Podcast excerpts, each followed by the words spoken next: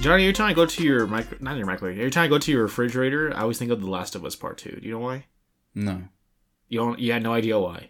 No. Okay, so when I'm standing there and I'm filling my cup with water, mm-hmm. I look at all the fridge magnets your mom has, mm-hmm. and there's one of Catalina Island.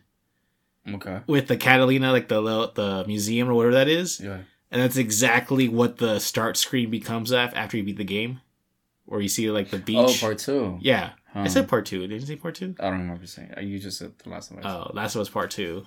Like, every time I see that on your mom's fridge magnet, I think of The Last of Us Part 2. It's like, man, I want to replay that game now. And I walk away from it and I forget about it. But anyways, what were you going to say, Johnny? You were about to say something. All right. Anyways. This pod might be a little rough. We just had a ton of Chinese food and we can't breathe. I can't. Yeah, I'm so stuffed to the point where I can't catch my breath. Yeah. Like, I felt like I just ran or something, but no, I just stuffed myself with MSG and noodles, and I'm just like... What's the most food you've ever had to eat? Like, at one time, right? Yes. It'd have to be some buffet. I don't know which one. Hmm.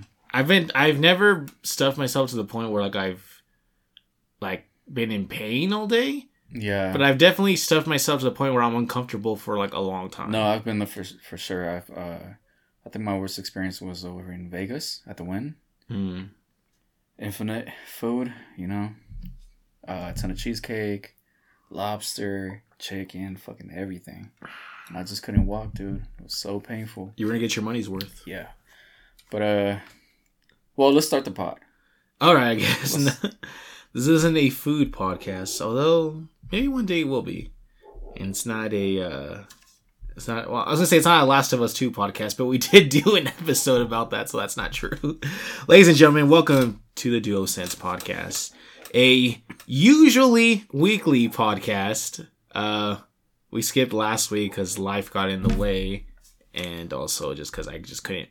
I was too busy. I couldn't make my way over here to Johnny's. So. But wait, is it Lent? What were you doing? It wasn't Lent. Oh, Easter. Right. No, yeah, we had our the memorial, which is as Jehovah's Witnesses, we have like a. That's like the one thing we observe because it's like the one thing Jesus actually told people to observe. Like, keep doing this in memory of me. So we did. We passed the wine cup. We passed the unleavened bread. I think it's unleavened. Yeah. And yeah, that was like a short little service. But that's not why. I was on a Friday. I usually come over like Thursday or maybe Tuesday, but I was just really busy that week. So yeah. And then this past week, I was also kind of busy with grandpa stuff. And anyways, the point is I'm here now. That's what matters. I'm here now. We got some stuff to talk about. But speaking of food, do you even want to read this article? This is dumb. Okay, we'll do. Yeah, because I can kind of talk about it. Okay, our first story, kind of funny one from about a couple of weeks ago, is the Halo official cookbook is coming in August, coming from PC Gamer, written by Andy Chalk, a name very similar to mine. Well, yeah, Johnny, why not? Let's dive into it. Or let's I'm trying to think of the food analogy for that. Let's dive in. Yeah, people say that about food, right? Dive in? The grub? No? Yeah. It says, it's probably... maybe a coincidence, but just a few days after CD Projekt unveiled the official Witcher cookbook, 343 Industries has announced that Master Chief is getting a fancy meal-making guide of his own. Halo, the official cookbook, will include more than 70 recipes, from portable snacks that you can take with you in the Warthog to decadent spreads to feed the entire squadron. That's it. I like that. With step-by-step instructions and photos aimed at making everything accessible to chefs of all skill levels. The quote says, time to upgrade your armory right alongside your pantry. Announcing the official Halo cookbook from Insight Editions, available for pre-order right now, releasing in August. The Halo cookbook is being authored by Victoria Rosenthal, who apparently specializes in this sort of thing. She's previously made cookbooks for Final Fantasy XIV, Street Fighter, Fallout, and Destiny. She also has a long-running website called Pixelated Provisions, where she recreates foods and recipes found in video games. The current front page formula is Guild Wars 2, crispy fish, pancakes, and dozens of other games are represented. It's really quite impressive. It says, I had no idea that this kind of niche offshoot subgenre had grown so popular, but glancing through the Amazon listings for some of Rosenthal's other books, they look like quality products. Nice photos, detailed directions, and lore. Some of it a bit perfunctory, sure, but these are cookbooks, not source books, after all. The video game food crossover is definitely a thing, though. We interviewed another game cookbook author back in 2017 about the challenges of adapting World of Warcraft items like Rylac claws into tasty recipes. The official Halo cookbook is set to debut on August 16th and is available for pre-order from Amazon in a hardcover edition for $40 and $14 on Kindle. So I actually don't have one of these, but I do have one of Rosenthal's other cookbooks that I've actually used in the past. Wait, did she write the same? I think she did. I'm going to look it up right now because I have the Elder Scrolls cookbook, which I believe is also written by her. One of the recipes you mentioned, I think, was crispy fish pancakes. That doesn't sound appetizing. Yeah, that's for the Guild Wars 2 one, it looks like. I don't know about that. But if she did do the one that I'm thinking of, and I'm like 80... Oh, no, she did. This is Chelsea Monroe Kessel, somebody different. So why'd you buy this book, Andrew? I bought the Elder Scrolls cookbook because as somebody who, used to live on their own. Now I have family living with me, but I wanted to cook stuff on my own for like something I could eat for a couple days or stuff. Mm-hmm. Not meal prep, but kind of like that. So I bought the Elder Scrolls cookbook because that's what I'm familiar with. That's like my franchise or lore of choice. If I want to cook something, it's going to be from that world because... When you play Skyrim or Oblivion, there's so many foods and treats that look really good, and there's actual recipes to making those kind of things. So I figured if I want to buy a cookbook, it's going to be the one I'm familiar with in terms of world and lore and history and for example, there's a recipe for making your own Laffy Taffy. And taffy is a treat in Skyrim that you come across. That's cool. It's actually really simple. I mean, not the way you make it, but the ingredients. It's honey, sugar, and water. And something for flavoring or color. Okay. It's actually really simple to make taffy. Not simple in execution, simple in terms of what you need for it. And so I made juniper berry pork chops, which was one of the recipes in this. What is even juniper berries? Juniper berries are they're a spicy berry. You're not supposed to eat it. You're supposed to season your food with the essence, kind of, and you're supposed to spit them out. I think you're supposed. You use it a lot in making meads, also But it gives you a. It adds a woody kind of pine taste to stuff. Okay, that sounds good. But you're not meant to eat it. Too many of them is bad for you. It doesn't digest well.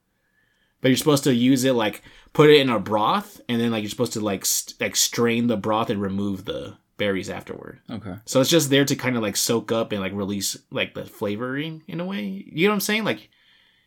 It's like when you put bones in your broth. You're not supposed to eat the bones. It's just there to add the flavor and then get rid of. Entiendes? I guess, but I eat the marrow in the bone, so... You don't eat the bone, you eat the marrow. That's a completely different thing. You're not chewing on actual... I chew on the bone, dude. That's... Yeah, but you're not eating, shards of bone and stuff, right? It's soft enough. Okay. Anyways, Mr. Smart Guy. Put it in the pressure cooker. That thing is super soft, dude. The whole thing. I believe you. Sort of. Not really. Sort of. Anyway, so yeah, juniper berry. It was It was one of the recipes I'd actually buy beer for because the recipe calls for a dark stout. So I had to buy I had to buy beer. I had to buy juniper berries, which I can only get through Amazon because no local store sells them. So I had to go out of my way. It was an expensive dish to make, honestly, because it was hard to source the materials. But when it was done, it was so good, so good, delicious. So. Anyways, yeah, the author, the writer of this article says he was unaware of this little niche thing, but I've been aware of it where there is a market for these kind of things for cookbooks and stuff for especially video game thing, culinary stuff. When I was in Japan, I went to the Capcom store and they had Ryu chopsticks. Okay. And then you remember who Dhalsim is, the fire breathing guy? Yes. He has his own curry. His own spicy curry packets. I'm not sure I've ever had curry, dude. It's just it's coconut and it's spicy, right? It's usually spicy, yeah. Well, there's different kinds of curry. There's Indian curry, and then there's Chinese or Japanese curry. Yeah, I wouldn't know the difference. Indian curry is more spicy with overpowering spices. Mm-hmm. But Dhalsim, the fire breathing guy, has his own brand of Capcom curry packets. That's bad. And so I bought some of those and I gave them to my friend who was huge into Street Fighter. So I brought him like Ryu chopsticks and stuff. I need to see more of that. Like I wish they had Kirby bubblegum. That would be appropriate. Yeah. Or like blow it up. Uh-huh. You imagine how that'd be cool. You could let it go and it just like blow. It just like bobs away. That'd be so cool. Yeah, that's probably something they would probably add to the Nintendo Land, Super Nintendo Land, Universal Studios or something. Anyways, yeah, there's this like market for this stuff. There's a cool one. I don't have the Fallout one, but I kind of want the Fallout one because that one teaches you how to make Nuka-Cola, which is basically their version of Coca-Cola. And the recipe for that actually does supposedly taste like Coca-Cola. Mm. Like you get like mineral water and you add like some plant or something, and that replicates like the Coca-Cola taste supposedly. So anyways, yeah, there's a market for these like fandom cookbooks. I'm curious about the Street Fighter one because I'm trying to imagine like what would that be like Guile's All-American Burger or like E Honda's like sushi or Cammy's thigh busting. You know what I mean? Like what oh, dude, that's a great fucking name. Thigh busting chops or shank or something. It's like. Yeah, that'd be cool. So, actually, I kind of wanted to hate on this story that they have a cookbook because I mean, what recipe in the game would you want to see in that book? That's the thing. I'm not familiar with Halo lore outside of the first game. Uh-huh. Well, that's not true. I guess Halo Reach and Halo 1. I can't think of anything like a needler drink. Like it's just gonna have. That would be dope because I'm picturing like an alcoholic beverage and like it has like purple toothpicks in it, like a needler or something. Like, visually, that would look cool. I just don't know what it would taste like. Yeah, I just don't know if they would be all that creative. Like, they just take a random name and attach it to this food that's sort of unrelated. The Elder Scrolls cookbook kind of has that where, like, a lot of the things are clearly like, oh, yeah, that's from the game. Uh-huh. And then every now and then you'll see something that's like, that wasn't a thing in the game. That's just like... If just it's totally made up, it's just kind of like... You're just attaching whatever. A name to it. Yeah. So what I was going to ask you is... Well, first I was going to hate on it because it's like, come on, guys. Like, why the fuck are you making a cookbook? Like, one of the last things they made was deodorant. Like, why do you want Xbox deodorant, you know? Sometimes they'll have... Does that smell like plastic or what? Burnt plastic? I don't fucking know. Sometimes they'll have these specials. Like, Xbox had donuts, right? They had, like, this little round one with the X on top of it. I heard about that, yeah. And recently, PlayStation came out with the symbols, donut symbols. And they come in the colors with the sprinkles on it. Looks really dope. Also, I can kind of appreciate it because something that I'm super nostalgic for is like the Ninja Turtles pies. I knew you were going to say that. Yeah? I knew you were going to say that. They're fucking great, dude, with the little green ooze coming out of it. I knew you were going to say that, yeah. Those were awesome. As soon as you said I'm nostalgic for, I'm like, he's going to say those pies, turtle pies. Yeah. I knew it. So the next question for this is, what game do you think would be very interesting for? I think Pokemon would be perfect for it. Pokemon? But I think it would be a little inappropriate because then all the food would have to be made out of Pokemon. So like in Pokemon, there's this thing called like Slowpoke tail is like a delicacy. Mm-hmm. But that means you have to basically cut off the tails of living Slowpoke, and that's kind of like barbaric. Yeah. But Slowpoke tail is like supposedly like it's like oxtail kind of. It's like a delicacy. In the world of Pokemon, they talk about how they make like pan-seared Magikarp. I thought they had like some kind of truce in Pokemon World, where you don't eat them. No, not really. No, like Magikarp are sometimes eaten by people, which is weird because like it's like eating your dog or your cat. Yeah, I don't know, but I think Pokemon would be cool because there's so much potential for like imagine like 150 recipes based off of the 150 Pokemon or something. All right. It'd probably be like partly like I imagine what do you call those books for like making drinks? It's not a cookbook, right? What do you call them? Like a mixology kind of thing, you know what I mean? Yes, okay. So it'd probably be like Pikachu, like Sunrise, or like it's like a yellow drink. That's cool. Or that's stuff cool. Like that, I imagine. I don't know. The game I think I would want is Resident Evil. That sounds gross. And that is a real thing. And when I was in Japan, what was it? There was in the Capcom store. They had Resident Evil themed. I thought you were gonna say that once you said Capcom earlier on. I think it was Resident Evil themed protein powder. I think so. It was like biohazard protein powder for like drinks, like for mixing. Oh, the G virus drinks. Yeah. I would want that. There's a Resident Evil like cafe in Japan. I would want liquor brains. That's I think that's a thing. They would have a nemesis, like his pipes or whatever they are. Yeah, some green drink. The veins or cable. Yeah. Thing. Yeah. They would have the Wesker for the whiskey. Wesker whiskey, yeah. A little alliteration there. Uh-huh. I imagine like instead of an umbrella, it comes with like, sunglasses. Okay. Like it's a drink, you know. Like you know, that's dope. A little umbrella too. That'd be dope. And then like just a pair of sunglasses just hanging off the glass or something. Like he like served it in a hurry and like left it or something. That's awesome. That would be funny. The stars drink. Oh, stars! Like stars. That sounds dope. I picture it's like something like kind of like fruity, like punk fruit punchy kind of. Mm-hmm. And then like a berry special, like berry with berry. Eclair. They all work, dude. Eclair, or what about that? Like an eclair, like it's Claire, but pastry. Yeah. Or like or the Sherry Temple. I like that. I was about to say Chris on the rocks, like a boulder kind of thing. All right. This kind of just writes itself, really. Sheva, like Sheva sorbet or Sheva shaved ice. A little something to rhyme with it. I think berries has a very berry like his name, but also berry like the fruit, like berry. Okay. You know what I'm saying? Yeah. Berry burden, but very burden. Ah, there's a lot of potential there. All right, let's move on, Johnny. We could talk about food and drinks for a long time, but we gotta keep on moving.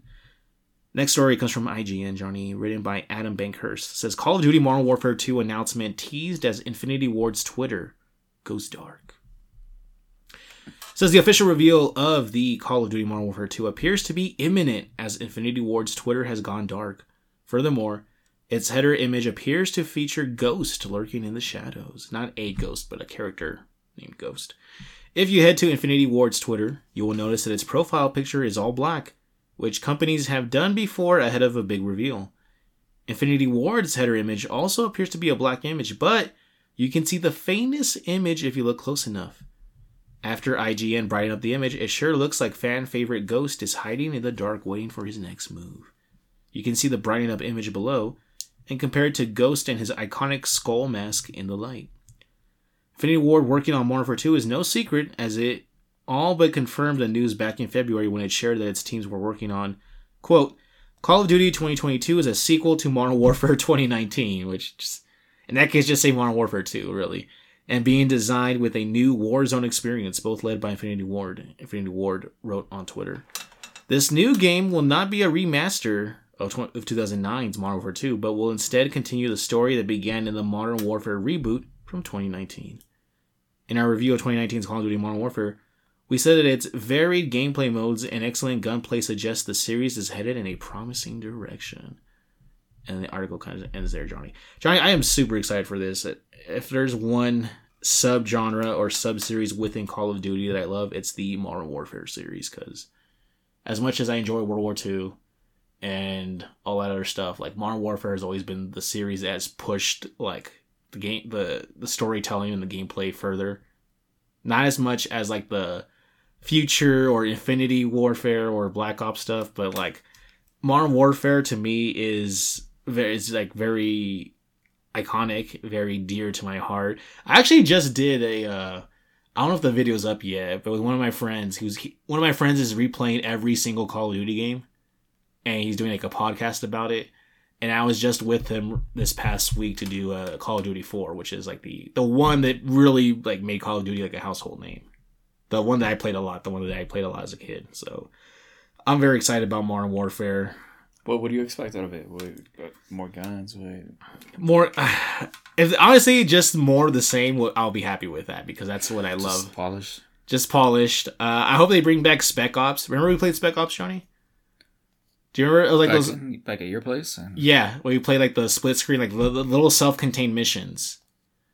Where like, we're like, you have to revive each other. We had to like deal with waves of enemies or like clear like certain sections. I recall that a little bit. We had to like you had to earn stars or whatever. And like the harder it was, like the more stars you got.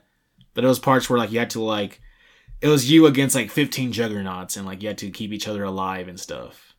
And like we came up with like very smart strategies where like sometimes you would go in the doorway and I would let you get downed so that I could like heal you. But also you would block the enemy so you could just keep shooting at the enemies as they kept downing you over and over. So as long as one of us stayed alive at all times, we both still won. It's kind of breaking the game. It is, but it's there for a reason. The game allows you... We're still within the rules of the game, you know what I mean? Yeah. So...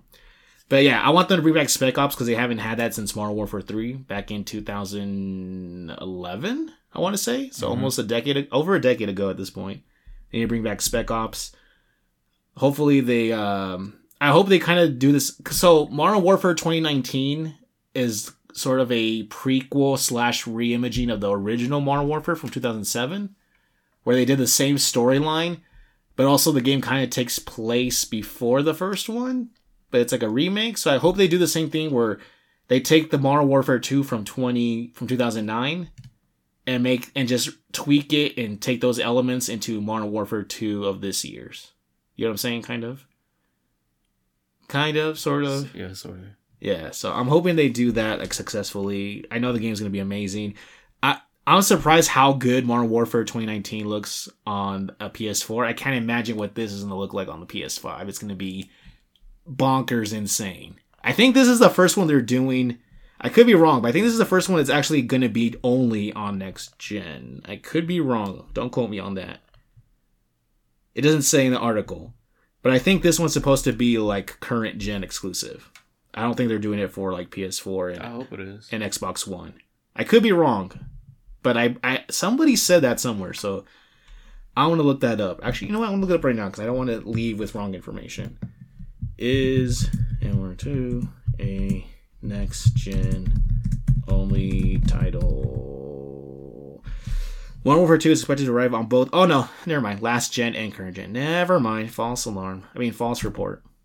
So I'm excited, Johnny. I know you're not a big Call of Duty guy, so I'm not even gonna. I get mixed up with the timelines. There's like Black Ops and Modern Warfare. Well, that's its own separate thing. And that's Treyarch and Treyarch. Okay, yeah, Treyarch does the Black Ops. / some of the World War II ones. Yeah, and then they switch out by years. And then, yeah, sometimes Sledgehammer does, like, I think Sledgehammer did Vanguard and some of the... Yeah, because Treyarch did Cold War, which was back in 2020. And then last year, 2021, was Vanguard. That's the World War II one. And then this year, it's Infinity Ward again with Modern Warfare 2. Yeah, but... So they, like, piggyback off each other. Like, they take... years off and years on and stuff. But the community favors Treyarch, right? No, it's really split. Some people prefer Treyarch. I don't. Treyarch games usually don't look as good as Infinity Ward games. It's the same engine, though. No, I don't think it actually is. Because Infinity Ward has their own proprietary Infinity Ward engine. Okay. And I think Treyarch has its own Treyarch engine. If you play the games, you can tell there's a huge difference the way they play. Like the I was talking of the weapons and all even that? The multiplayer, yeah. Like I was talking to our cousin Joe like a while back. We were talking about how going from Modern Warfare to Cold War, like you had to readjust the way you played because it feels different. It feels slower in a way. Infinity Ward is much more like Twitch shooter. So what was the last one with the MK Ultra? That was Cold War. That was 2020. Okay, that felt good to me. Yeah. Oh yeah, that's the slower one. That one's alright. That one's good. That's probably why it's a slow. The Infinity War ones are the like quick action Twitch shooters. I don't like Twitch shooters. Okay, so. Then you probably won't like the Infinity War ones that much. So and Sledgehammer just did the Vanguard, the World War II one that just came out this past year. So now this cycle, we're on Modern Warfare 2, which is my preferred Call of Duty experience. And Joe, if you're listening, I know he can attest to that too. So. I'm excited. I can't wait. I hope they add more stuff. I mean, we got some cool stuff. I'm curious to see what Warzone, the next iteration of Warzone is going to look like. Because I'm tired and burnt out on the current Warzone. Like, I don't even play it anymore just because it's just not my thing. Well, that's what I was asking. Like, besides guns and stuff, is it modes or... Modes. Like, grander maps? Hopefully more map variety. Modern Warfare, the first one, the remake, 2019, has pretty decent maps. If they could just do Modern Warfare again, like, that'd be great, because that game is awesome. So, I digress, Johnny. I digress. Let's move on to our next article. This one comes from... Game Rant. This one's about Kojima, except I'm checking to make sure, because I don't want to make a mistake. Okay, good. I want to check my hard drive to make sure that this recording wasn't going to get interrupted, because I didn't have enough space, but we're good. We're good. The article comes from Adrian Morales over at Game Rant. Says, Hideo Kojima seems to be teasing... an announcement of some kind. Wait, what's the date on this one?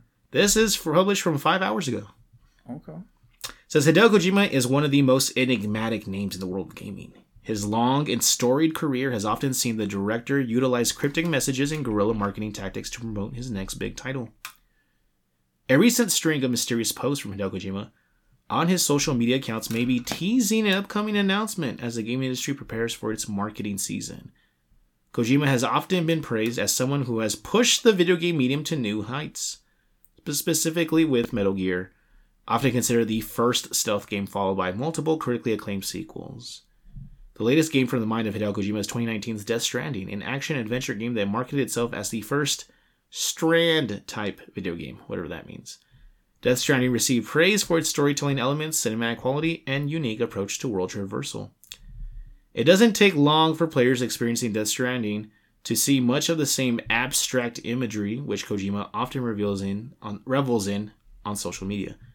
The director can usually be found on Twitter and Instagram sharing his thoughts on the latest movies, that's true, ranging from summer blockbusters to independent art house films. The director also frequently posts about the ongoing of his studio, Kojima Productions. Now, however, he seems to be teasing a major announcement. And then it shows a tweet from him, and it's just a picture of a clock with time ticking down. What time is it? The hour hand is between 9 and 10. The minute hand is on 7, so 9:35. And then the second hand is on 2, so it's 9:35:10. 9 hours, 35 minutes, 10 seconds. Oh, then he puts another picture of another clock. And then the short hand is on 9. No, it's on 10 almost. And the minute hand's almost on, it's on 11. So it's 9:56. Not sure what any of the, I don't know if the times actually matter. Well, I was thinking it was a date, but it's 35. And then there's another picture, except this picture is half of him. There's like a mirror, and it's him taking a picture of the clock again, but a different clock. I don't know what it means. It's very cryptic. And there's another picture of another clock. It's the same clock, just in different positions, actually. This one's on 10, the hour hand's on 10, and the minute hand's on 4, so it's like 10:19, 10:18. And then another, oh my god. Yeah, I can't make any sense of it. It's another one, except this one on the side has like the 6:1 aspect ratio number, 6:1. And the time is, it's about to be like midnight, or maybe it's in the afternoon. It's 11:55. Okay, that's it. Throughout the years, Kojima has teased gamers with ambiguous messagery for his upcoming games, which eventually led to an announcement. What could be next in the long list of Kojima's marketing schemes involves various photos posted to his personal Instagram account, all of which feature a clock placed around Kojima Productions headquarters. Oh, here you go, Johnny. The clocks in question have hands positioned at 9:35, 9:55, 9:28, 10:19, and 11:53. Okay, I was 2 minutes off. The last picture prominently displays 6:1 in the image frame. Explicitly connects these photographs to one another besides it being the same white clock across all 5 posts. Regardless, after over 2 years since Kojima's last game, many believe that it may be time for an announcement of some kind from the director. As with many of Kojima's online endeavors, these images have been met with fans speculating about the intent with which Kojima posted them. Some believe that the 6:1 could hint at a possible date, June 1st, which is right around the time when the gaming industry kicks off its marketing season. Perhaps Kojima has something to show at one of this year's showcases. Others believe the clock could hint at a theme in Kojima's next game. This is a well-educated guess when considering that many pre-release teases for Death Stranding utilize elements featured in the full game. Perhaps Kojima simply found these images aesthetically pleasing for now. It is all speculation. Alright, Johnny, the article we're just going to end it right there. Johnny, I didn't play Death Stranding. Are there clocks in Death Stranding or no? Sweet.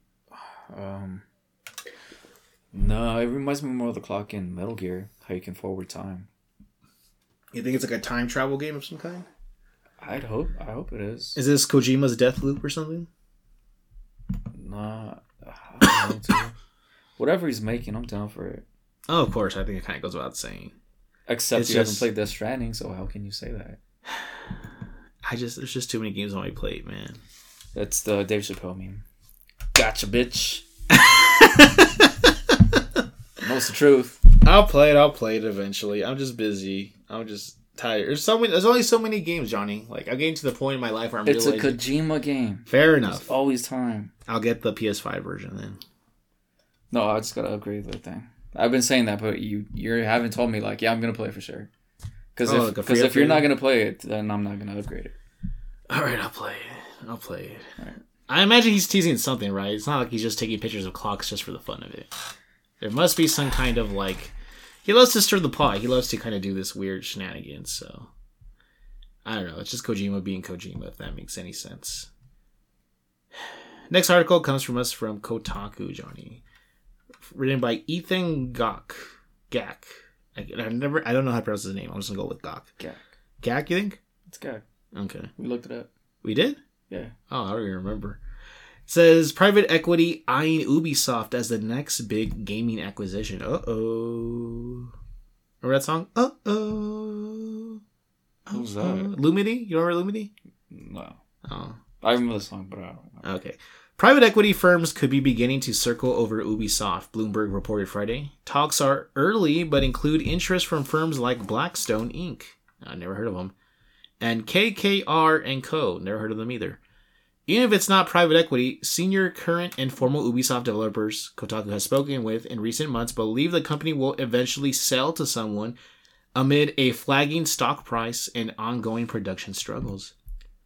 Bloomberg reports that Blackstone and KKR & Co., the two biggest private equity firms in the world, oh, there you go, Johnny, have been studying the French business and have quote, preliminary takeover interest in Ubisoft, but that the company hasn't yet entered into, quote, any serious negotiations with potential acquirers.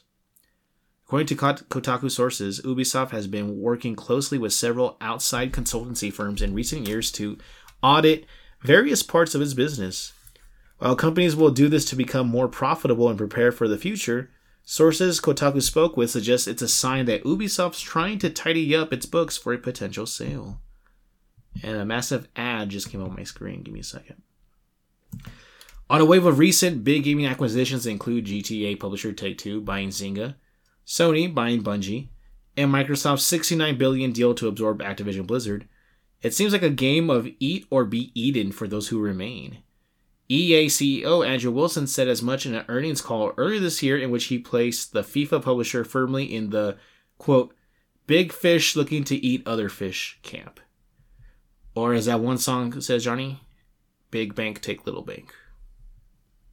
Okay. Right there, Johnny. That's it for the article. Johnny, you know, I don't... These stories are so common now, but like...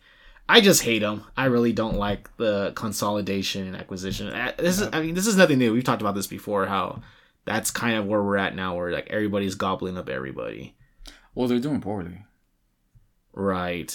Supposedly, not in this article, but another article I read, that like none of the original like founders are even with Ubisoft anymore. Okay. I can't think of a game that I like from Ubisoft. Really?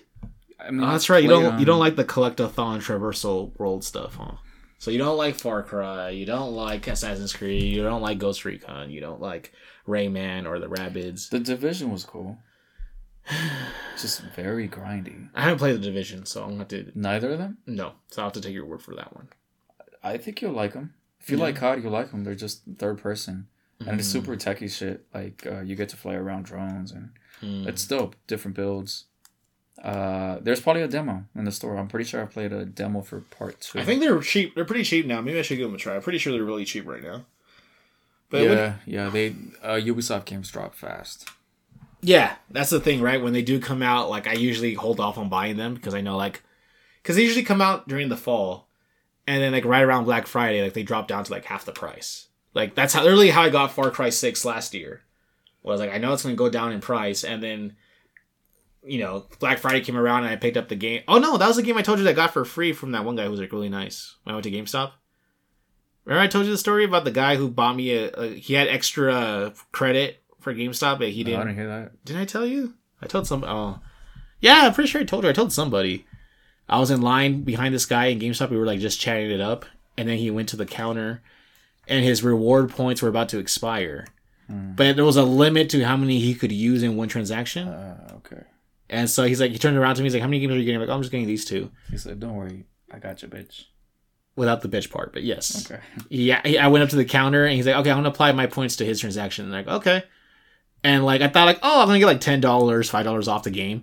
It paid for the entire game and then a little bit of the other game I got. And I was like, what? Like, oh my God. Like, thank you, man, so much. Like, I was like so happy. Like, it was like $35 off my like transaction. Damn. So, because both games I bought were $30, like, it was, like, pretty good. And I was like, oh, man, I should have gone and got something else. But anyways, my point is, yeah, Ubisoft, you're right. Ubisoft games tend to drop their value pretty quickly.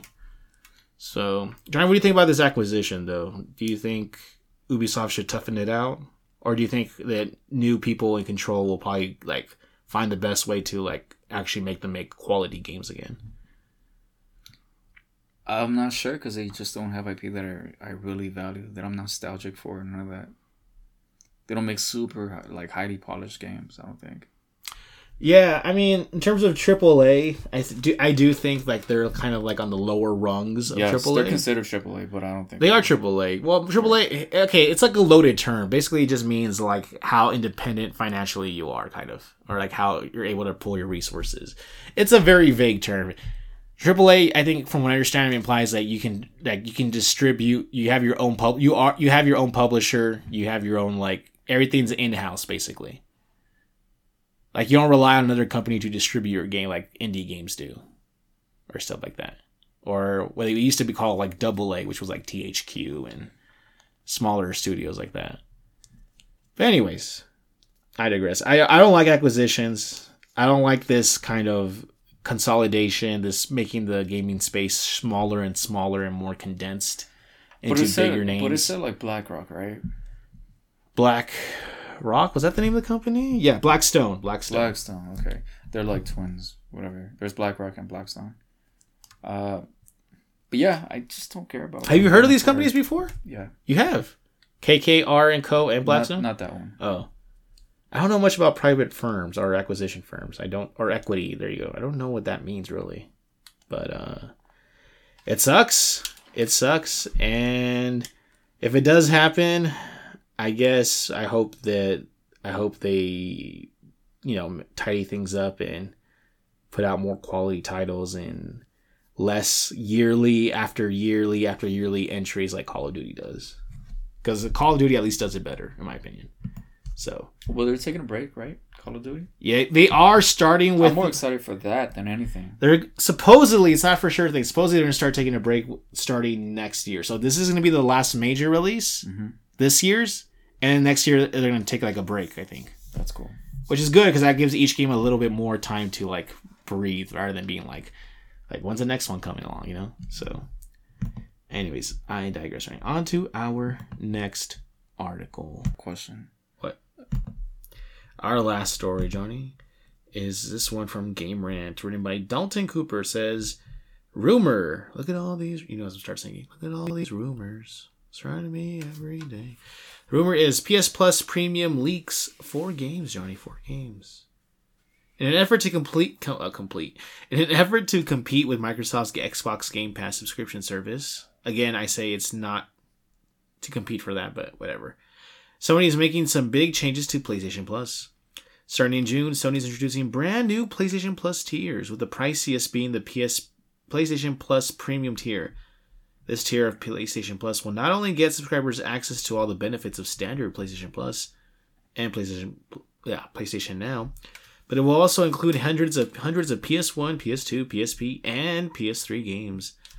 At the time of this writing, Sony has not officially announced any of the retro games that will be a part of PS Plus Premium when it launches in June. However, the Korean ratings board may have revealed 4 of the games that will be part of the service.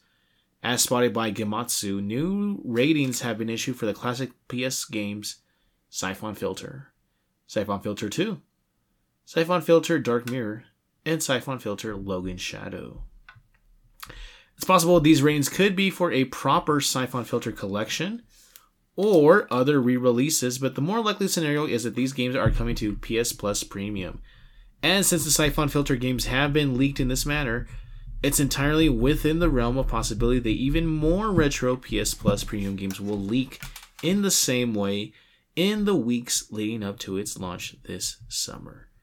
If this leak is accurate, then it seems Siphon Filter fans will be able to play through the entire series on their PS4 and PS5 systems, except for the PS2 game, Siphon Filter: The Omega Strain.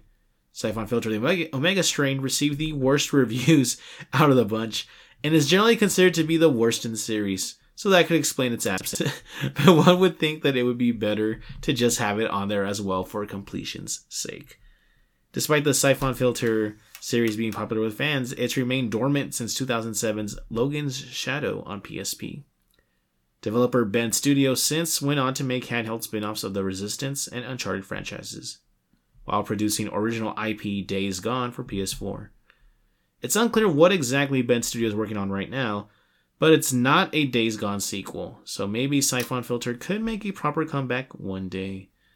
In the meantime, hopefully Sony reveals more details about the PS Plus Premium games list so fans know whether or not they should plan on signing up for the service. Johnny.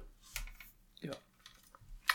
Before we started reading this article, you took the initiative to write down games you'd like to see added to the service. Is that not correct? Yeah, sure. So what games would you... first of all... Okay, I'm kind of curious because you're not someone who's really into retro stuff. You don't really look backwards. Yeah, unless it's a franchise that I didn't get to play at all. So things I've already touched... Well, that's a lot of games you missed out on. Yeah, so, but... so okay. Which game... Okay. So games I would probably... a game that I would probably want to go back to. I don't know if this is on PS1 or 2, but there's Extermination, a game you gave me a long time ago. That was PS2. PS2? Yeah. All right. Well, yeah, it's still 1, 2, maybe 3, right? For the reverse compatibility. Say that again? It's 1, 2, and I think maybe 3. Yeah, right? Yeah. PS1, all right, so PS2, it still counts. So yeah, there's Extermination. I would go back to it.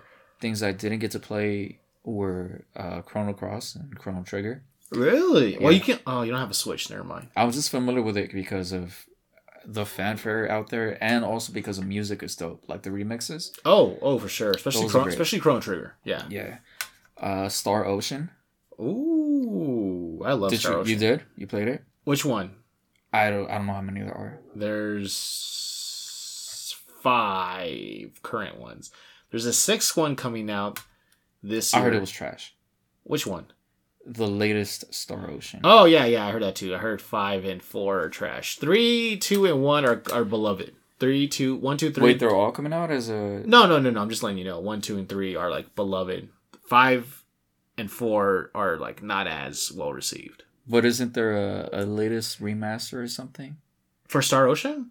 Oh, is it Star Ocean? There's a new one. There was a recent review. You're thinking of Chrono Cross, probably. Chrono Cross just got like a HD release on Switch. I think you're right. Yeah. Chrono Cross got an HD release on Switch. So I want to try Star Ocean. Siphon, I have fond memories, but it's just so dated. I just remember tasing people until they caught on fire. That's literally all I remember doing. Tasing what? How? Tasing people. And Siphon, I remember that. The first one. You could tase people, and you could tase them until they just caught on fire and died. Nah, I remember being in the train station. Yeah. Mm-hmm. Okay. Yeah. Something I would definitely play again is Dino Crisis. Oh, that's a good pull. And maybe the last one. I'm sure I have more, but the last one is probably Parasite Eve. I just I started the game, but I never completed that. Really? I know you played Parasite Eve. Okay. Interesting. What do you have? For PS1, Ape Escape 1, of course. I would love to play Ape Escape 1 again. I haven't played that in God knows how many years, but I would love to play that again. Suikoden 1 and 2 on PS1. Suikoden, it's an RPG. All right. But in Suikoden 1 and 2, the whole thing in Suikoden is that you can recruit 108 playable characters. That's been the gimmick for that series. And I played 1. I've played a lot of 1. Never finished it, but Suikoden 2 is supposed to be the best in the whole series. And right now, the series goes up to 5 on PS2. Mm-hmm. They haven't made any new consoles we get in games since the PS2 era. They've done spin-offs and stuff on DS, but nothing mainline since PS2. So I would love to get to play 2, because if you try to find 2 right now, it's very expensive. That game, complete is very expensive. But you can buy it off the PSN store for cheap, I think. So there's always that route. Also, Clock Tower. Clock Tower for the PS1. So Clock Tower is one of the early, like, horror games on the PS1. Clock Tower, you play as a girl. You cannot fight back. You don't have any weapons. And you go from room to room, like, exploring. And there's a guy with giant scissors chasing you. Okay. He has giant scissors. He's kind of like a Jason or Freddy kind of character. And you can't really fight back. You can only run and hide from him. But, like, you have, like, this little sanity meter where, like, the longer, like, he chases you, the more it fills up. And then once it gets to a certain point, you can, like, die from a heart attack kind of thing. And then, like, your meter goes down when you're, like, hiding successfully and he can't find you kind of thing. So it's a really interesting kind of, like, aside from Resident Evil and Silent Hill, this was another, like, early horror game, but this one was less empowering and more about you just trying to survive without, like, fighting back. And so there was a PS2 game called Haunting Grounds, which is kind of like a spiritual successor to it. There's a bunch of other stuff, like, the game has influence, but I've always wanted to play that Clock Tower. And so also Breath of Fire 3 on PS1. Breath of Fire 3. Do you remember Breath of Fire 3, Johnny, by chance? No, I keep thinking Zelda. The funny thing is, the only reason why I know about this game or why I even found out about it was because you had the strategy guide for Resident Evil 2. Remember that? Yeah. On the back of the strategy guide is an ad for Breath of Fire 3, another Capcom game. Okay. So I knew about Breath of Fire 3 in relation to your strategy guide for Resident Evil 2. And I was like, what is that game? It looks cool because it's like an RPG. It's like a Japanese RPG. So you saw the cover. What's on the cover that got you interested? Well, the cover is actually not that interesting. It's just a flaming sword with the word Breath of Fire 3. But then, like, all ads had, like, little screenshots of in-game stuff. Like, on the on the side was, like, little screen, like, 3 screenshots. And it looked like a very, like, playful RPG kind of thing. And I think you actually had the magazine. I think you had the strategy guide, whether you knew it or not. I don't think I if I showed you the image, I think you would remember it. It would trigger, like, a memory in you. Only maybe because you had the, that was when you guys lived with Gloria. You guys had that magazine with you. I just remember the one for Resident Evil and Soul Reaver. I'll show it to you later after we're done recording. Go ahead, because you're not going to remember. But anyways, that's those are my PS1 picks because I always wanted to play Breath of Fire 3. I played 1 and 2 on Game Boy Advance because they did get ported to Game Boy Advance because they were Super Nintendo games. And then 4 is also on PS1. I have that one, but I've never finished it. And so, yeah, that's kind of where I'm at that. For PS2, I would want to get a Suikoden 3, 4, and 5, because those are the sequels. Wild Arms 3 to 5 also. That's another JRPG. Xenosaga episodes 1 through 3. Again, another JRPG. This one, people have been, like, demanding these remakes or these remasters because those games are very expensive to find individually. But Namco Bandai just hasn't gotten around to really do anything about it. And then the last one is Dot Hack 1 through 4. Again, another Bandai Namco JRPG, which the individual games are just crazy, ludicrously expensive. So a lot of the games I really want to play are either games I'm nostalgic for or games that I never played because of how expensive they are to get now. But that I'm curious enough to play about, that I want to give a try. And they're mostly RPGs, because that's basically what the PS1 does best is RPGs. So with this new PS Plus, the tier system, do you think it's worth it? Right? Like, we get the 60 and then the middle tier and then the high tier. The middle tier is like whatever. The high tier is where you want to be. Yeah. Does this, you know... I have to see the lineup. I would have to see the lineup. And we still don't know what the full lineup is. Yeah, because I'm like, is it enough to hold me over for a few months? Actually, because it's for the whole year, huh? Yeah. Although you could do monthly, too. No, I'd have to get it just for the whole year. That's for it to be worth it? Yeah, that's true. Because I'm thinking, what games am I really going to get into? And they keep coming in. Like I just said, Soul Reaver. I want to try that out again. Mm-hmm. Also, Sub-Zero Anthologies. Oh, that's a good pull. That one's dope. I remember. I think Jeremy had that one, right? Our cousin Jeremy. I'm pretty sure he did. Yeah. I remember that one. Yeah. So imagine a game like that, Anthologies, going at 60 frames. Are they saying that they're? Oh, they did say that some games would get like some games would have some improvements and tweaks. Yeah. That would be dope. Or I imagine they're probably just going to like overclock them or something, right? I don't know what cyber magic they're gonna do, but yeah, if they got higher frames, I'm down for some of these games. I want to play some old games now. I feel like playing older games now. I want to play some old games now. Like even DS games, I'll play right now. I'm kind of itching for a nostalgic dive. Gradius should be on PS, right? Gradius, I think after 3, yeah, I think Gradius 1, 2, and 3 are on Nintendo. But I think after 3, I know for sure 5 is on PS1 or PS2. Because I remember you guys either had it or you guys rented it. 5, I believe. We probably rented it because I remember playing the other ones on Giovanni's. Yeah, Super. When you guys lived with them, yeah. Yeah. Well, prior to that. I think I played those with Danny as well. Our cousin Joe's brother. Or also our cousin Danny. Maybe. That's possible. But yeah, I would just love to play some. If they can get some really solid old school JRPG, especially if it's like Dot Hack or Xenosaga, I would pay for it because I don't have easy access to those games. Mm-hmm. And it'd only be like for $10 more than what I'm paying for regular PlayStation Plus. So $10 more a month, like I'm willing to eat that cost for that, for access to like some deep like gems. Yeah, there's dogs barking. Can't do much about it, but at least now you know that. Or near dogs and stuff, I guess. So, yeah. Drop. Shut them down. Open up shop. Oh, I accidentally unpaused the recording. Anyways. I just realized I unpaused it. Yeah, we paused it to stop the dogs. Anyways, Johnny, so do you have any other gems you would like to add to that? I'm thinking right now that since you kind of like triggered the Sub-Zero anthologies, like hearing that like unlocked a part of my brain to like older stuff. Like I'm thinking now Metal Slug anthology, all the Metal Slug games on there would be dope. I'm thinking like if we could get this is an obvious one, but Metal Gear Solid, obviously the PS1 game Metal Gear Solid would be great on there because there's a ton. Not everybody has easy access to MGS1. I just don't know if they're playable anymore. Like, MGS2, MGS3. I think 1, 2, 3 they're still playable, but there's also like Twisted Metal, Vigilante 8.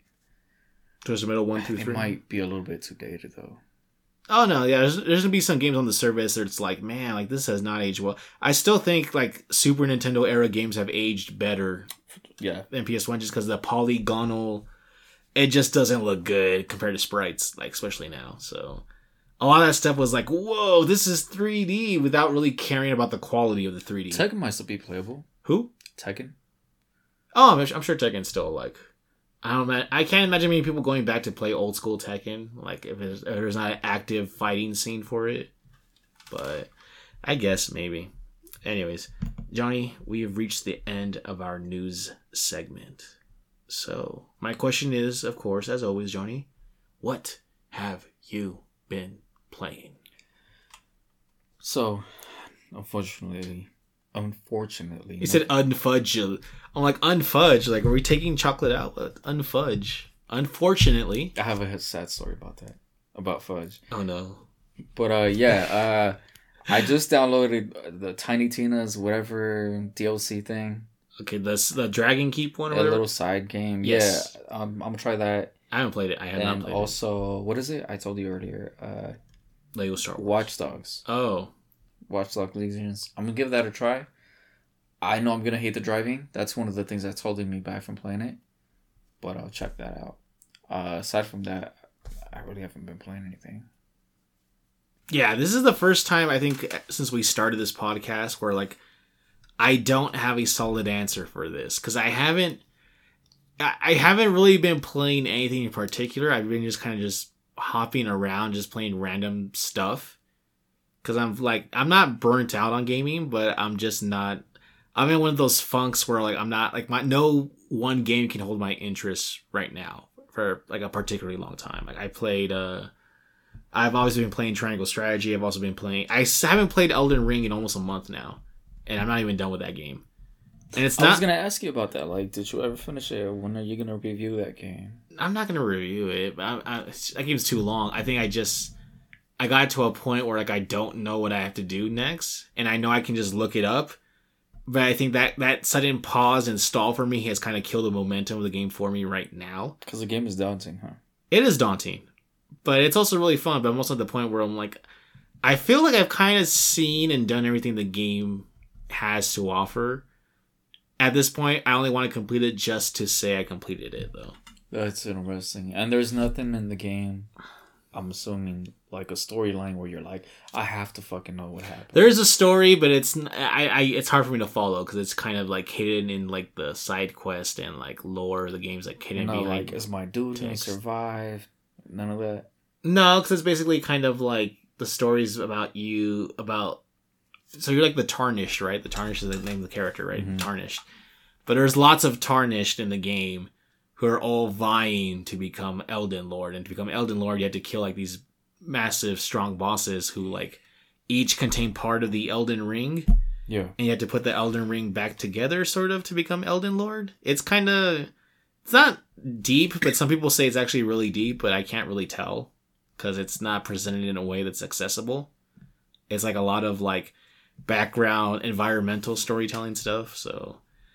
But anyways, I want to get back to Elden Ring because I'm craving like that boss challenge again, where like that thrill of having like a tough boss fight. But it's hard for me to jump back in right now just because I have like other stuff that I'm playing. I started playing Lego Star Wars, by the way. Also, I got it's basically a Lego-fied version of each of the 9 Star Wars films. I completed the prequel, so like episode 1 through 3, like with Anakin and Obi-Wan.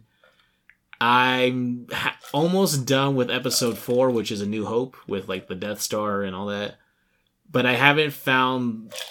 That's another game where I kind of started and I'm like this isn't really clicking, pun intended. Isn't really clicking with me. I kind of just like, this is cool. Like the meat of the game is going to be in the post game where you can go back and like play with whoever you want and like do stuff like you couldn't do before. For example, there's like... In each of the main levels, there's like chrome like pathways or like chrome doors or chrome objects you can't break because you have to be a bounty hunter character to break those. So what you have to do is you have to clear the story mode with the story characters, and then you can go back and mess around with whoever you want.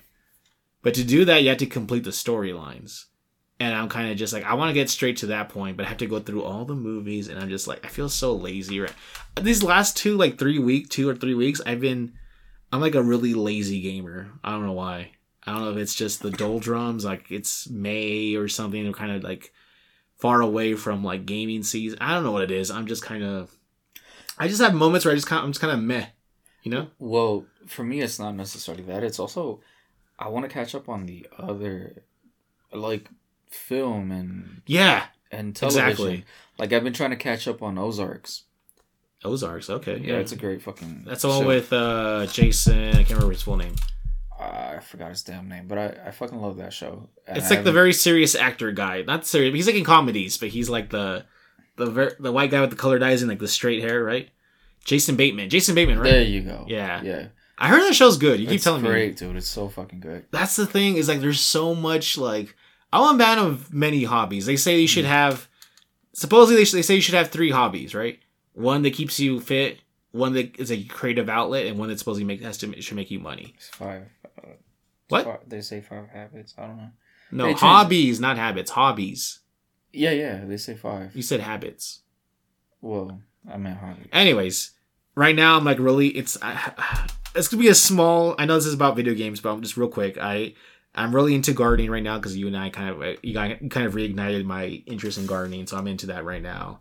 I'm really into, I'm kind of getting back into airsoft again, and I'm kind of just feeling like, I haven't bought any of the stuff yet, but I spent a lot of time just browsing to see like what's out there in the 8-year hiatus that I've taken from airsoft. There's like way more like varieties in like airsoft guns and stuff. Like, so I'm just like doing my research and stuff. Yeah. You're really into your hentai. What? No. And I'm really right now back into like anime. Like I'm watching. That didn't seem like a very truthful no. Just... I'm not. Okay. I mean, you know, I think there's a little deviancy in all of us. Okay. Okay. Continue. But that's not like something I talked to you about. So I don't know where you got that from. But I mean, I am human. To be human is to err. They said like errors. So. From hentai to philosophy. Okay. Hentai to philosophy. That sounds like a really dope like book. From hentai to... It's like an encyclopedia covering like everything from H to P. From hentai to philosophy. That would be my table book for my... right next to the cookbook for Resident Evil.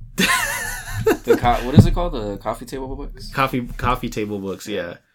That reminds me of, have you seen there's like a meme or an image of someone reading a book about like how to get the best sleep, and like they're like sleeping on the subway? Yeah. It's like, oh, it must be a really good book. Yeah.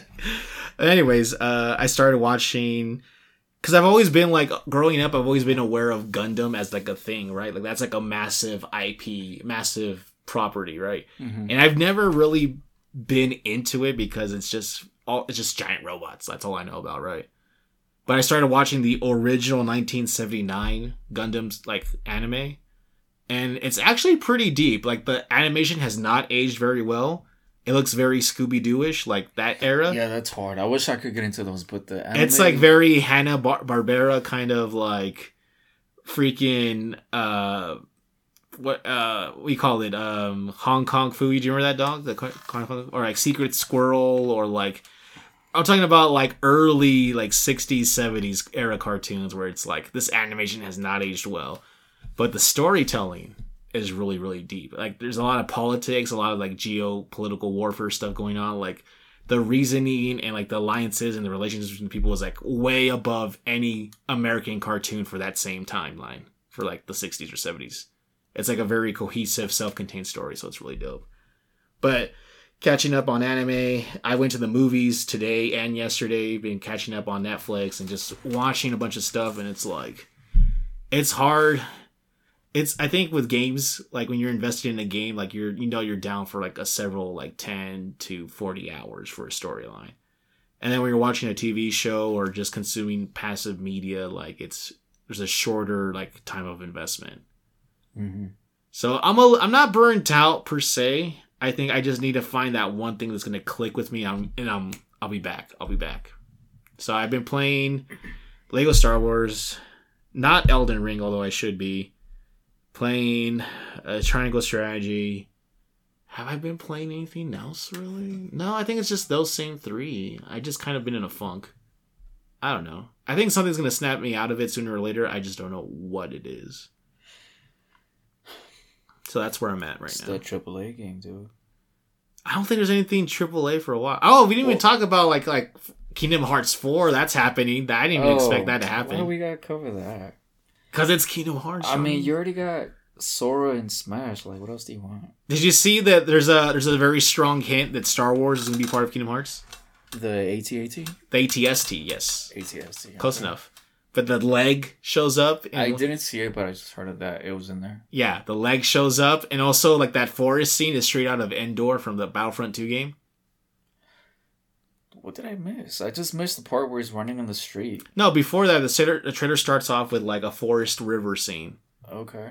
And that forest river scene, like, where the waterfall is, exactly, like, straight out of, like, where Endor, the planet Endor is in Star Wars Battlefront 2. So then what do you want the game to have in it? Lightsaber, Keyblade. Yeah, but we're gonna have Star Wars. What else? Oh shoot, I don't know. Lightsaber, Keyblade. Damn, that's dope. Right? Yeah. Can you imagine that? Like that's gonna be like a blue one and a red one or something, or a green one. Yeah, that's like the fusing of like the two coolest weapons into one. The part where I'm not sure if I'm gonna be able to get into it is the trailer is awesome, right? Unreal Engine 5, baby. But that's just an iteration. Like there are gonna be different styles of. Yeah. Every time Sora goes to a different, like, Disney or different world, like, his style changes to reflect the animation of that world. So what they showed us, what do you think that is? That's a specific world. He's not going to look like that for the whole game. What world do you think that is? That world is, it's, I believe, from the made-up video game that's in Toy Story. Okay. Right. So you go to this Toy Story world in Kingdom Hearts 3. Like, all the characters in Toy Story are, like fawning over this video game called Verum Rex. It's not a real game, but it's a fake game within the Toy Story world. Mm-hmm. Okay? It's a video game they play on a video game system in Toy Story. And that world has a very anime, like, very Japanese, super, like, Tokyo kind of, like, aesthetic. And we see at the end of Kingdom Hearts 3 that Sora gets transported to that world, and then the game ends right there. So it seems like it's picking off right there with this fake Final Fantasy world or whatever.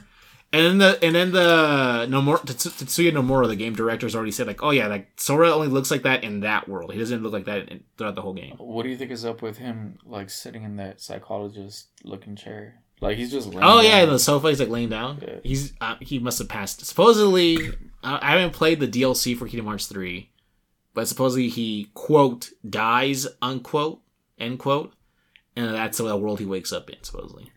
So what about Donald and Goofy? They're searching for him in the underworld at the end of the trailer. Because, like, you can tell, like, there's a red flame behind them, and the flame becomes blue. And there's only one person who does that, and that's Hades in Hercules. Oh, you're right. He's red when he's red, and then, he starts off blue, and then he gets red when he's angry. Which is weird, because blue is actually a hotter flame than red. So really, he's cooling down, but I'm not going to get into the physics of fire and stuff, so... Anyway, so that's where we're at with that. I'm trying to think, what's the next thing to be excited about? We're in May. No, we're in April. We're not even in May yet. We're almost in May. Forspoken got delayed, right? Remember? Forspoken got delayed. It's God of War. That's not even, like, we don't even have, like, a release date for that. It's this year. Yeah, it's this year. We got Doctor Strange in a couple weeks. That's exciting. Movie side, at least. That's exciting. Yeah, we got more Moon Knight, which is alright so far. It's really cool. I like Moon Knight. Moon Knight's really dope. I like Oscar Isaac is so cool in it. I love him. Yeah. But on the gaming side, there's nothing really that's... I can't think of anything that really excites me. I think we kind of got through all the major stuff for the first half of the year. Okay, what's going to excite me is probably... For one of the next big events, we might have a reveal for RE4, for Resident Evil 4, and it might drop within 6 months of that. We just read, right? We're supposed to get something from Kojima. Oh, the Modern Warfare 2 tease, obviously. But all that stuff is, like, so far away though. That's, like, later in the year, I imagine. Like, actual payoff release date stuff. There's just, I don't know, sometimes I get into, like, funks where I don't really feel like playing anything in particular. It's kind of like that, we talked about this before, the paralysis by analysis. Because I have Game Pass, I have, like, Steam, I have, like, all these avenues to play stuff. That's why I wasn't watching a lot of, like, TV shows. And then when I finally got back into it, I was all over the fucking place. Like I said, Ozarks, and then I didn't know there was, like, these little animes for the release of Blade Runner. Did you? 2049. Yeah, it's on Netflix, right? Or no? Well, you can see them on YouTube too. Oh, on YouTube. There's like these three. Did you see animes. Your show got renewed for season 3? What show? The something and robots, Death and Robots. Oh, really? It got renewed for season 3. Love, Death and Robots. There you go. Yeah, that's cool. The last season wasn't all that great, except for one, which was like cyberpunkish newer one. Hmm. So that's cool. I've been watching a lot of Narcos. I started watching. I just saw the first episode. Oh. I started seeing Resident Evil, the Netflix series. Oh, the CGI one, right? Yes. How you liking that one? It's short. I think you can finish it, like, in 2 hours. No, it's a season thing. Yeah, but each episode's, like, short. It's like 20 minutes or something like that. I think I'm just in the first one. Oh, okay. I started watching. Because I wanted to get back into anime, and then I DM'd you, and I was like, okay, this is what's gonna get me back in. Oh, you started watching Gun Gale, right? Yes. How are you liking that, dude? It's great. I've only seen the first one, but I think the message, she's so awesome, dude, with her little pink P90. Yes, I remember now. I think the message you sent me was that I didn't think the thing to get me back into anime would be a girl with a pink P90. Yeah, I think that's verbatim what she said. Yeah, she's dope. So I saw the way that she takes on, like, that whole squad of, like, military, like, guys, right? Is it that one, the first episode where she's, like, hiding in the suitcase or the box or whatever? Because it's Sword Art Online. Yeah, and the prior stuff that I saw for that is, like, they literally fantasy. Have fucking swords. Yeah, it's Sword Art. Yeah. But I saw her and I was like, she's fucking adorable. She's the badass. Her little pink outfit. Yeah, and then it shows how she's trying to get into the system, and she finally gets what she wanted by her avatar. Mm-hmm. And her avatar is so OP because she's so little, I guess. Yeah. And... yeah, but she's also really smart, though. She knows how to, like, play people off of each other and stuff. Like, she knows, like, tactics and stuff. Yeah. The animation for it is great. I love seeing the way, like, she shoots people and it's, like, digital wounds. Mm-hmm. That is dope. So, yeah, I think that's like a way to, like, make it, like not censored, but kind of like, hey, like, it's not violent. Like, you know, it's like digital stuff, right? Yeah. Like, it's a clever way of dodging that. And then the way they communicate, like, her. her dude, whatever. Oh yeah, the not her spotter, but she has like her not handler, but it's kind of like a handler. Yeah, it's like her partner. Yeah, the way he's like, well, these are the tactics, and you got to do this and that, and then she's going through the whole thing, and she finally she's like going along with it, and she's like, did he just set me up? Right? Like all the shit that's going inside her head is fun. Yeah. It's funny also. Yeah. I need to rewatch that because I only saw like the first few episodes and I never finished it. I need to watch that again. I remember liking it, but I think I got distracted by something else. Yeah. Well, I saw the first episode, and as soon as I was done with it, I was like, okay, Amazon, I need a pink P90 keychain. Like, just give me something I could. You know what's funny is, you know how I mentioned I was trying to get back into Airsoft again? Uh-huh. One of our friends, Omar, he has a pink P90 Airsoft gun. Mm-hmm. Directly influenced by that show. He has a pink P90. Did he buy it that way or spray it or what? No, he bought it that way. The website he got it from, Evic, I forget if it's Evic or Evic. They're located in Alhambra here in California. Mm-hmm. So it's a massive like retail store, airsoft retailer, but they also like ship guns and stuff. And they have like for $150, they have an actual skirmishable, like you can actually use on the airsoft field, pink P90. It doesn't have, like, labels or anything from the show. So it's a P90, and then I think eventually it's, like, a handgun? Yes, the Vorpal Bunny. Is that later in the series, or what? I think that's her extra sidearm she has that she rarely uses. All right. But the Vorpal Bunny, my friend Omar also has the Vorpal Bunny. Okay. That he actually imported from Japan. And that's a functional airsoft gun, yes. All right, $300 for that one. Whoa. Yeah. He gave it to himself as a birthday gift. Well, a decent one is already like $250, right? Yeah, but he got the Tokyo Marui, which is like in airsoft, Tokyo Marui is like high end like airsoft products. So he spent a pretty penny on. I'm like, dude, I'm like, Omar, like if you won't buy it, I'm gonna buy you that hat. You need to have the hat. The hat is cool. The little bonnet with like the ear, like you need with that hat. Ears. And he's like, oh, I'm not gonna go that far. I'm like, yes, you're gonna go that far. You have the guns. You need the hat. So I've been looking. I'll go on Etsy, dude. If I'm airsofting, I'd wear the hat. Fuck. Cosplay. A lot of airsoft is basically just. It's basically like LARP. You're LARPing really, but with like guns. Yeah. So it's like you might as well just lean all in into it. You know what I mean? Like they have I saw on. Dude, if I had a daughter, that would be the damn costume. Of the P-Chan or whatever her name is.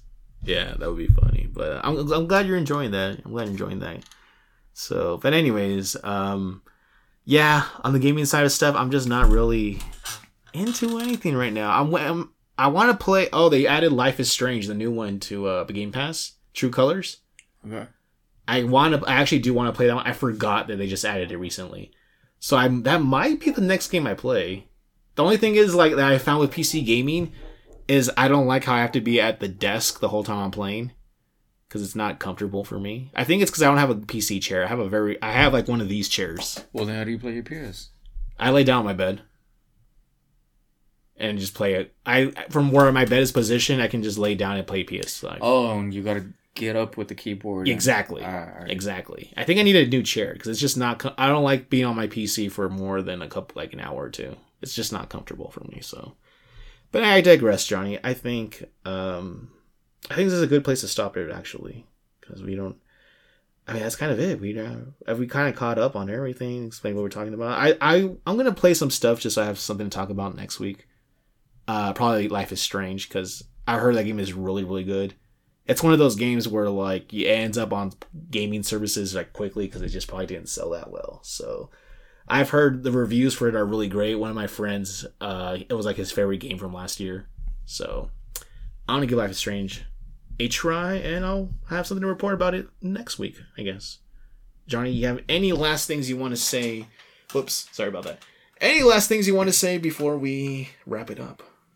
No, I'm good. Just, no more red light, blue light stuff. Just hit us up on Twitter if you have any suggestions or. I would appreciate that. That's right. So, ladies and gentlemen, if you have made it this far, thank you so much. We appreciate it as always. Wow, it's late. I didn't realize it was that late. That's okay. Anyways, you can reach us if you have any comments, suggestions, questions. You want to give Johnny some anime recommendations, maybe? Johnny's very into sci-fi and military stuff. Not so much into fantasy, so that's your kind of like your starting point for him, your touchstone for him. If you want to reach us about any games you've been playing or anything, I think that might be interesting, so you can also do that. You can find us at duosensepodcast@yahoo.com. Again, that is duosensepodcast@yahoo.com. You can also reach us at duosensep on Twitter.